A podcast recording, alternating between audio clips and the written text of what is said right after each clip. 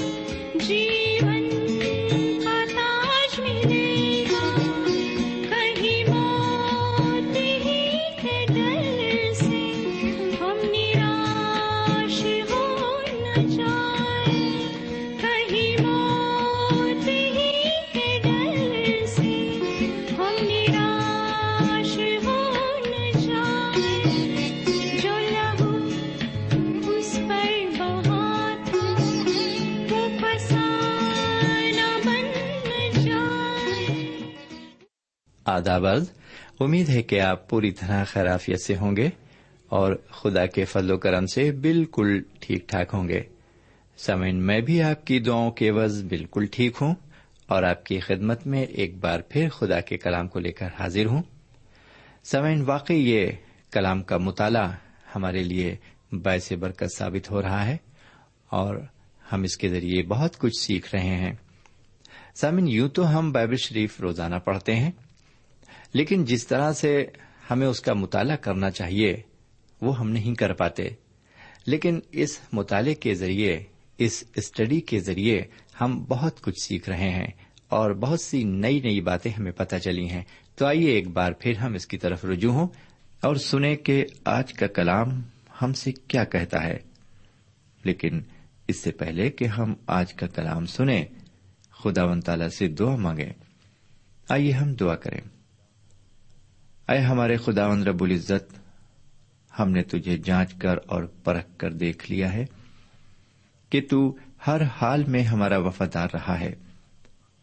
خداون ہم نے تیرا دامن بھلے ہی چھوڑ دیا، لیکن تو نے ہماری انگلی کو کبھی نہیں چھوڑا۔ ہم جب بھی پریشان اور ہراساں ہوئے، تو نے ہمیں غیبی تسلیتہ فرمائی ہے۔ تو نے ہمیں ہر طرح سے سنبھالا ہے۔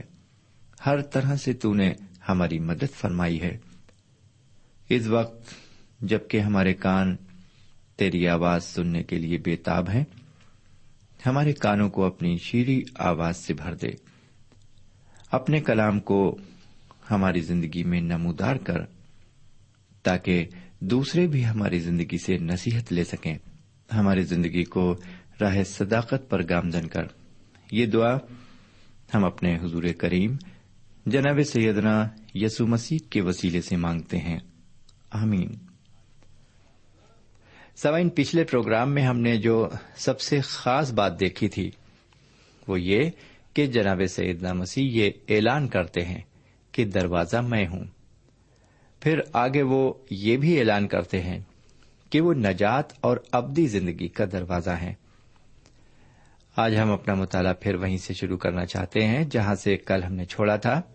ہم نے اپنے پچھلے پروگرام میں یونا کی انجیل کے دسویں باپ کی ساتویں آیت سے دسویں آیت تک عبارت پر غور کیا تھا۔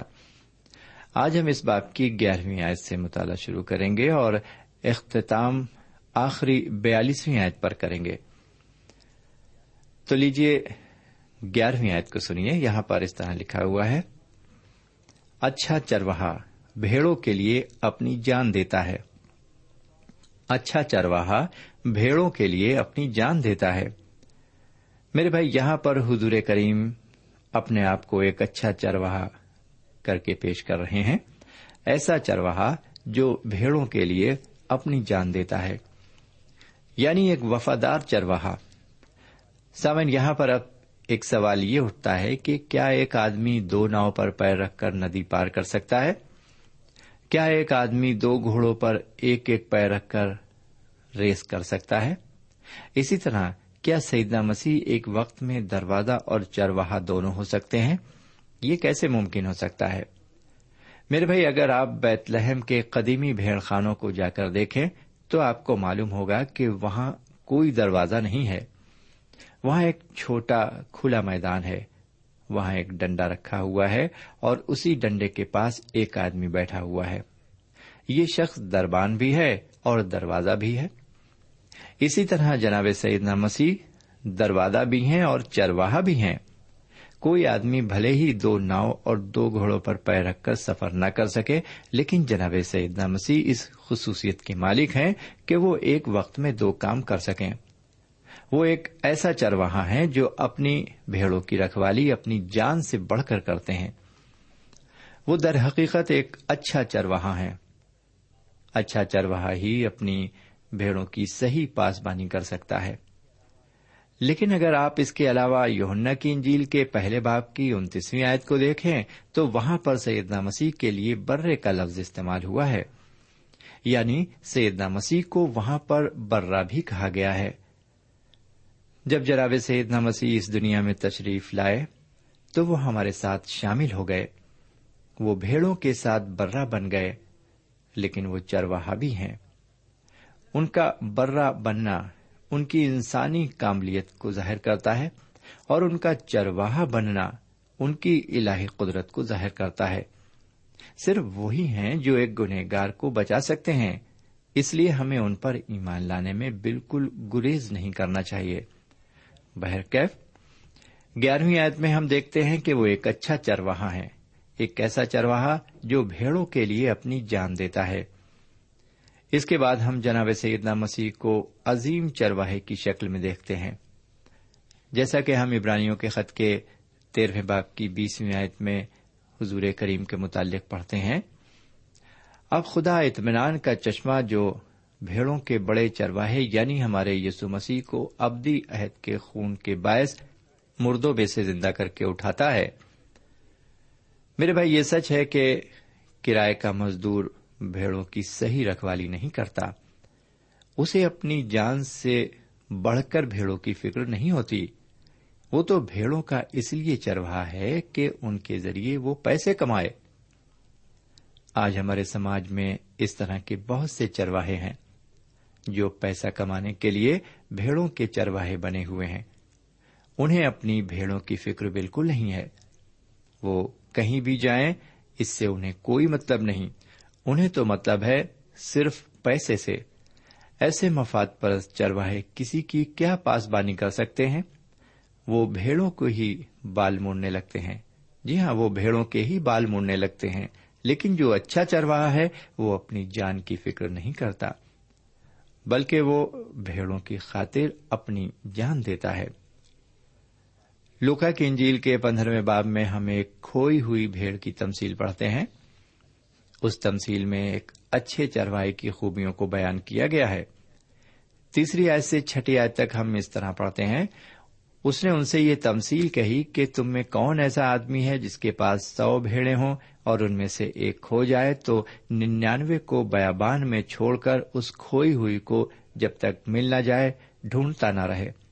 پھر جب مل جاتی ہے تو وہ اسے خوش ہو کر کندھے پر اٹھا لیتا ہے اور گھر پہنچ کر دوستوں اور پڑوسیوں کو بلاتا اور کہتا ہے، میرے ساتھ خوشی کرو کیونکہ میری کھوئی ہوئی بھیڑ مل گئی۔ میرے بھائی، ایک اچھا چرواہا۔ ننانوے کو چھوڑ کر ایک کھوئی ہوئی بھیڑ کے پیچھے دوڑتا ہے۔ جب تک مل نہ جائے، وہ اسے برابر ڈھونڈتا رہتا ہے۔ جب مل جاتی ہے، تو اسے کندھے پر اٹھا لیتا ہے اور لوگوں کے ساتھ مل کر خوشی مناتا ہے۔ میرے بھائی، یہ ہیں ایک اچھے چرواہے کی خوبیاں۔ اس کے علاوہ، ہمیں اچھے چرواہے کی ایک خوبی یوہنا کی انجیل کے دسویں باپ کی پندرہویں آیت میں بھی ملتی ہے۔ وہاں پر لکھا ہوا ہے، میں اپنی بھیڑوں کو جانتا ہوں اور میری بھیڑیں مجھے جانتی ہیں۔ اچھا چرواہا اپنی بھیڑوں کو جانتا ہے۔ جناب سیدنا مسیح فرماتے ہیں، میں اپنی بھیڑوں کو جانتا ہوں۔ میرے بھائی، کیا آپ جس کے آگے سر جھکاتے ہیں، وہ آپ کو جانتا ہے؟ کیا وہ آپ کی دعاؤں کا جواب دیتا ہے؟ کیا آپ کی فریاد اور آپ کے آہو نالوں کو وہ سنتا ہے؟ سمے جاننے کا مطلب ہے پیار کرنا۔ سیدنا مسیح آپ کو جانتے ہیں اور آپ سے پیار کرتے ہیں۔ اگر آپ بھی انہیں جان لیں تو آپ بھی ان سے پیار کرنے لگیں گے۔ سیدنا مسیح کو جاننا پہلا قدم ہے، باقی قدم بعد میں اٹھائے جاتے ہیں۔ بہرکیف آگے سولہویں آیت میں وہ ایک اور خاص بات کی طرف اشارہ کر رہے ہیں۔ وہ فرماتے ہیں، میری اور بھی بھیڑے ہیں، جو اس بھیڑ خانے کی نہیں، مجھے ان کو بھی لانا ضرور ہے اور وہ میری آواز سنیں گی۔ پھر ایک ہی گلا اور ایک ہی چرواہا ہوگا۔ میری اور بھی بھیڑے ہیں جو اس بھیڑ خانے کی نہیں۔ یہ بھیڑ خانہ اسرائیلی قوم ہے۔ لیکن حضور کریم فرماتے ہیں، غیر یہودی لوگ بھی میری بھیڑے ہیں۔ مجھے ان کو بھی اپنے گلے میں لانا ہے۔ اور میں چاہتا ہوں کہ پھر ایک ہی گلا ہو اور ایک ہی چرواہا ہو۔ میرے بھائی، اسی لیے آج ساری دنیا کے لوگوں کو پیغام انجیل سنایا جا رہا ہے، تاکہ صرف یہودی ہی نہیں، بلکہ غیر یہودی لوگ بھی سعید مسیح کے گلے میں شامل ہو سکیں۔ میرے بھائی، ہم متی کی انجیل کے اٹھائیسویں باپ کی انیسویں اور بیسویں آیت میں اور مرکز کی انجیل کے سولہویں باپ کی پندرہویں آیت میں پڑھتے ہیں کہ حضور کریم نے اپنے شاگردوں کو ایک خاص ذمہ داری سونپی۔ انہوں نے فرمایا، تم تمام دنیا میں جا کر ساری قوموں کے سامنے انجیل کی منادی کرو اور جو ایمان لائے اسے باپ بیٹے اور روح القدس کے نام سے بپتسمہ دو۔ میرے بھائی، یہ حکم اسی لیے جاری ہوا کہ صرف یہودیوں کو ہی نہیں بلکہ ساری قوموں کو حضور کریم کے پاس آنے کا موقع ملے۔ میرے بھائی بہن، جو خوشی سے آنا چاہتا ہے، اسی کے لیے دعوت ہے۔ جو نہیں آنا چاہتا، اس کے لیے زبردستی نہیں ہے۔ سیدنا مسیح فرماتے ہیں، میری بھیڑیں مجھے جانتی ہیں۔ جو انہیں جان لیں گے، وہ فوراً ان کے پاس آ جائیں گے۔ پھر ایک ہی گلہ ہوگا اور ایک ہی چرواہا۔ ایک ہی گلہ ہوگا اور ایک ہی چرواہا۔ سامن اس جملے میں جناب سیدنا مسیح کی دوسری آمد کی جھلک ملتی ہے۔ اس کا مطلب یہ ہوا کہ حضور کریم کی دوسری آمد پر ایک ہی گلہ ہوگا یعنی ایک ہی جماعت ہوگی، جو یہودیوں اور غیر یہودیوں سے مل کر بنے گی۔ اور وہ مسیحی جماعت کہلائے گی۔ اس میں غریب، امیر، عورت، مرد، گورے اور کالے سب لوگ ہوں گے۔ اس میں ہر بر اعظم کے لوگ ہوں گے۔ نہر کیف، آگے سترویں اور اٹھارہویں آیت میں ایک اور خاص بات ہم دیکھتے ہیں۔ جناب سیدنا مسیح فرماتے ہیں، خدا مجھ سے اس لیے محبت رکھتا ہے کہ میں اپنی جان دیتا ہوں تاکہ اسے پھر لے لوں۔ خدا و تعالیٰ ان سے اس لیے پیار کرتا ہے کہ وہ اپنی جان دیتے ہیں یعنی وہ اس کی مرضی کو پورا کرتے ہیں۔ میرے بھائی، یہ سچ ہے کہ جو خدا کی مرضی پر چلتا ہے، خدا اس سے بےحد پیار کرتا ہے۔ سامعین، اگر ہم بھی خدا کی مرضی کو پہچان کر اس کے بتائے راستے پر چلیں، تو وہ ہم سے بھی بےحد پیار کرے گا اور ہمیں طرح طرح کی نعمتوں اور برکتوں سے مالا مال کرے گا۔ بشرطے کہ ہم اس کی مرضی پر چلیں۔ اس کی مرضی یہ ہے کہ ہم گناہ سے توبہ کریں۔ اس پر اور اس کے نبی جناب سیدنا مسیح پر ایمان لائیں اور ایک پاک باز کی طرح زندگی بسر کریں۔ آپ کو معلوم ہو کہ جناب سیدنا مسیح نے سلیب پر قربان ہو کر اس کی مرضی کو پورا کیا۔ یہ اس کی مرضی تھی کہ وہ گنہگاروں کے واسطے سلیب پر قربان ہوں اور حضور کریم نے ایسا ہی کیا۔ لیکن پھر بھی آج بہت سے لوگ اس سچائی کو جان کر بھی اسے فراموش کرتے ہیں۔ وہ جناب سیدنا مسیح کی سلیبی موت کا انکار کرتے ہیں۔ ان کا خیال ہے کہ خدا نے ان کی شکل کا ایک دوسرا آدمی پیدا کر دیا، اس کو لوگوں نے سلیب پر چڑھا دیا اور ان کو خدا نے آسمان پر زندہ اٹھا لیا۔ لیکن یہ سچائی نہیں ہے۔ بلکہ یہ کہہ کر تو سچائی کا گلا گھوٹنا جی ہاں یہ گلا گھوٹنا ہے۔ جناب سیدنا مسیح کی سلیبی موت دنیا کی تواریخ میں قلم بند ہو چکی ہے، اس سے ہرگز منہ نہیں موڑا جا سکتا۔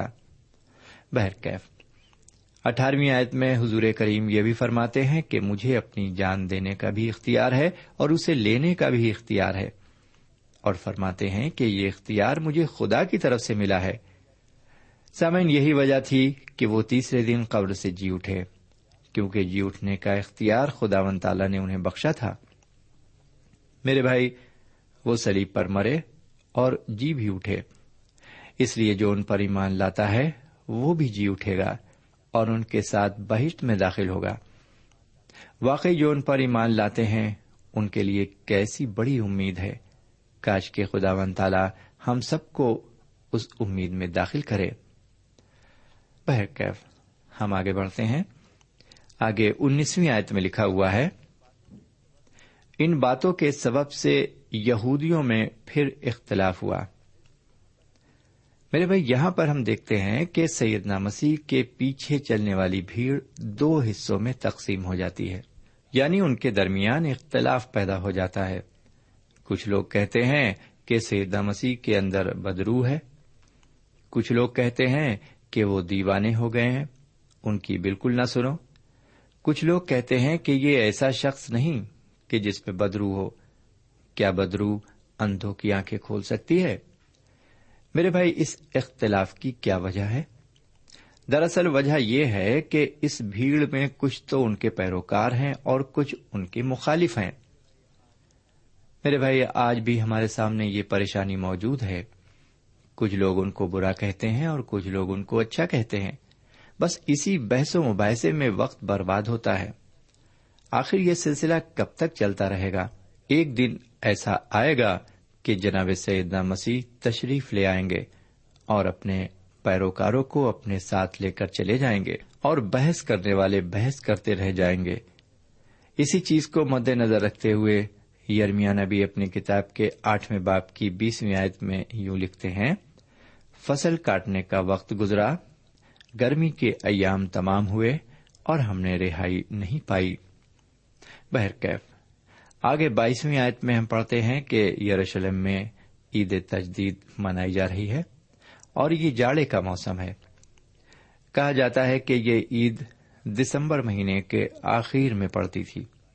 یہ عید اس بات کی خوشی میں منائی جاتی تھی جب یہودیوں نے یہودا میں کابی اور سیریا کے بادشاہ اپیفینس کے ہاتھوں سے ہیکل کو چھڑا کر دوبارہ اسے مخصوص کیا تھا۔ یہ کام ایک سو سڑسٹھ بیسی میں کیا گیا تھا۔ اس لیے یہ عید تجدید جناب سیدنا مسیح کے وقت میں بھی منائی جاتی تھی۔ پھر آگے تیسویں آیت میں لکھا ہوا ہے کہ حضور کریم ہیکل کے اندر سلیمانی برامدے میں ٹہل رہے تھے۔ ہیکل سلیمانی میں ایک بہت بڑا برامدہ تھا۔ یہ برامدہ غیر یہودیوں کے لیے تھا۔ لیکن جناب سیدنا مسیح اسی برامدے میں ٹہل رہے تھے۔ جبکہ سردی بھی بہت ہے، پھر بھی وہ اندر نہیں جا رہے ہیں۔ جب وہ برامدے میں ٹہل رہے تھے تو یہودی ان کے گرد جمع ہو کر کہتے ہیں، تو کب تک ہمارے دلوں کو ڈواں ڈول رکھے گا؟ اگر تو مسیح ہے تو ہم سے صاف کہہ دے۔ لیکن جناب مسیح تو لوگوں سے بڑے صاف طور سے بتا چکے ہیں کہ وہ کون ہے لیکن پھر بھی لوگوں کی سمجھ میں نہیں آتا۔ لیکن جنہوں نے ان کو سمجھ لیا، وہ جان گئے کہ وہ کون ہے انہوں نے اس بات کی کھل کر گواہی دی کہ وہ مسیح ہیں۔ یونا کی انجیل کے پہلے باپ کی چالیسویں آیت میں اندریاس نے اپنے بھائی شیمون کو گواہی دی کہ ہمیں مسیح مل گئے ہیں۔ اسی باب میں نتنیل گواہی دیتے ہیں کہ حضور کریم اسرائیل کے بادشاہ ہیں۔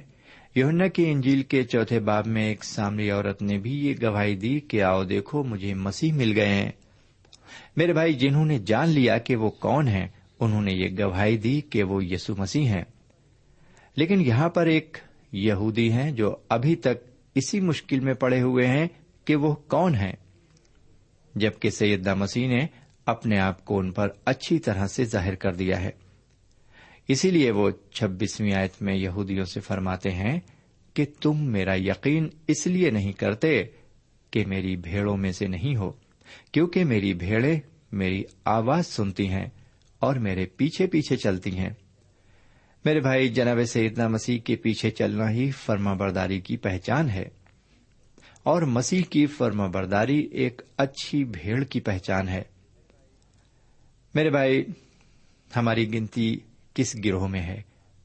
فرما بردار بھیڑوں میں یا نافرمان بھیڑوں میں؟ اگر مسیح کی فرما بردار بھیڑ ہیں ہم، تو اپنی زندگی پر غور کریں کہ ہم کس طرح کی زندگی گزار رہے ہیں۔ کیا واقعی ہماری زندگی میں فرما برداری ہے؟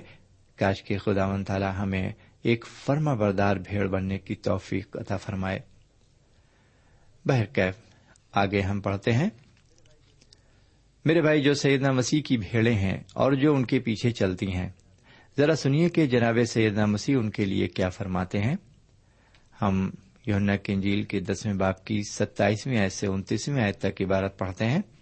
میری بھیڑیں میری آواز سنتی ہیں اور میں انہیں جانتا ہوں اور وہ میرے پیچھے پیچھے چلتی ہیں اور میں انہیں ہمیشہ کی زندگی بخشتا ہوں اور وہ ابد تک کبھی ہلاک نہ ہوں گی اور کوئی انہیں میرے ہاتھ سے چھین نہ لے گا۔ میرا خدا جس نے مجھے وہ دی ہیں سب سے بڑا ہے اور کوئی انہیں خدا کے ہاتھ سے نہیں چھین سکتا۔ میں اور خدا ایک ہیں۔ میرے بھائی، جیسے ہی جناب سیدہ مسیح نے یہ کہا کہ میں اور خدا ایک ہیں، فوراً یہودی بھڑک اٹھے اور انہیں سنسار کرنے کے لیے پتھر اٹھا لیے۔ اکتیسویں آیت میں لکھا ہے کہ انہوں نے حضور کریم کو سنسار کرنے کے لیے پھر پتھر اٹھائے۔ یعنی وہ ایک بار اور حملہ کر چکے تھے۔ بہر کیف، ان کے اس رویے کو دیکھ کر حضور کریم ان سے سوال کرتے ہیں کہ میں نے خدا کی طرف سے بہترے اچھے کام تم کو دکھائے، ان میں سے کس کس سبب سے تم مجھے سنسار کرتے ہو؟ آگے تینتیسویں آیت میں یہودی انہیں سنسار کرنے کی وجہ بتاتے ہیں۔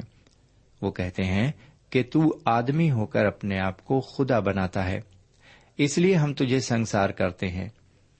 دراصل یہودی اس بات کو ٹھیک سے سمجھ نہیں پائے، اور آج بھی بہت سے لوگ ہیں جو اس بات کو نہیں سمجھ پائے ہیں کہ جناب سیدنا مسیح اور خدا ایک کیسے ہیں۔ میرے بھائی، کلام کی بہت سی ایسی باتیں ہیں جن کو علم اور عقل سے نہیں سمجھا جا سکتا، بلکہ ان باتوں کو سمجھنے کے لیے روح القدس اور کامل ایمان کی ضرورت ہے۔ اگر ہم زبور شریف کے بیاسی باپ کی چھٹی آیت کو دیکھیں تو وہاں پر خدا کے بندوں کو الہ کہا گیا ہے اور ساتھ ہی ساتھ حق تعالی کا فرزند بھی انہیں کہا گیا ہے۔ لیکن جناب سیدنا مسیح کی مثال سب سے الگ ہے۔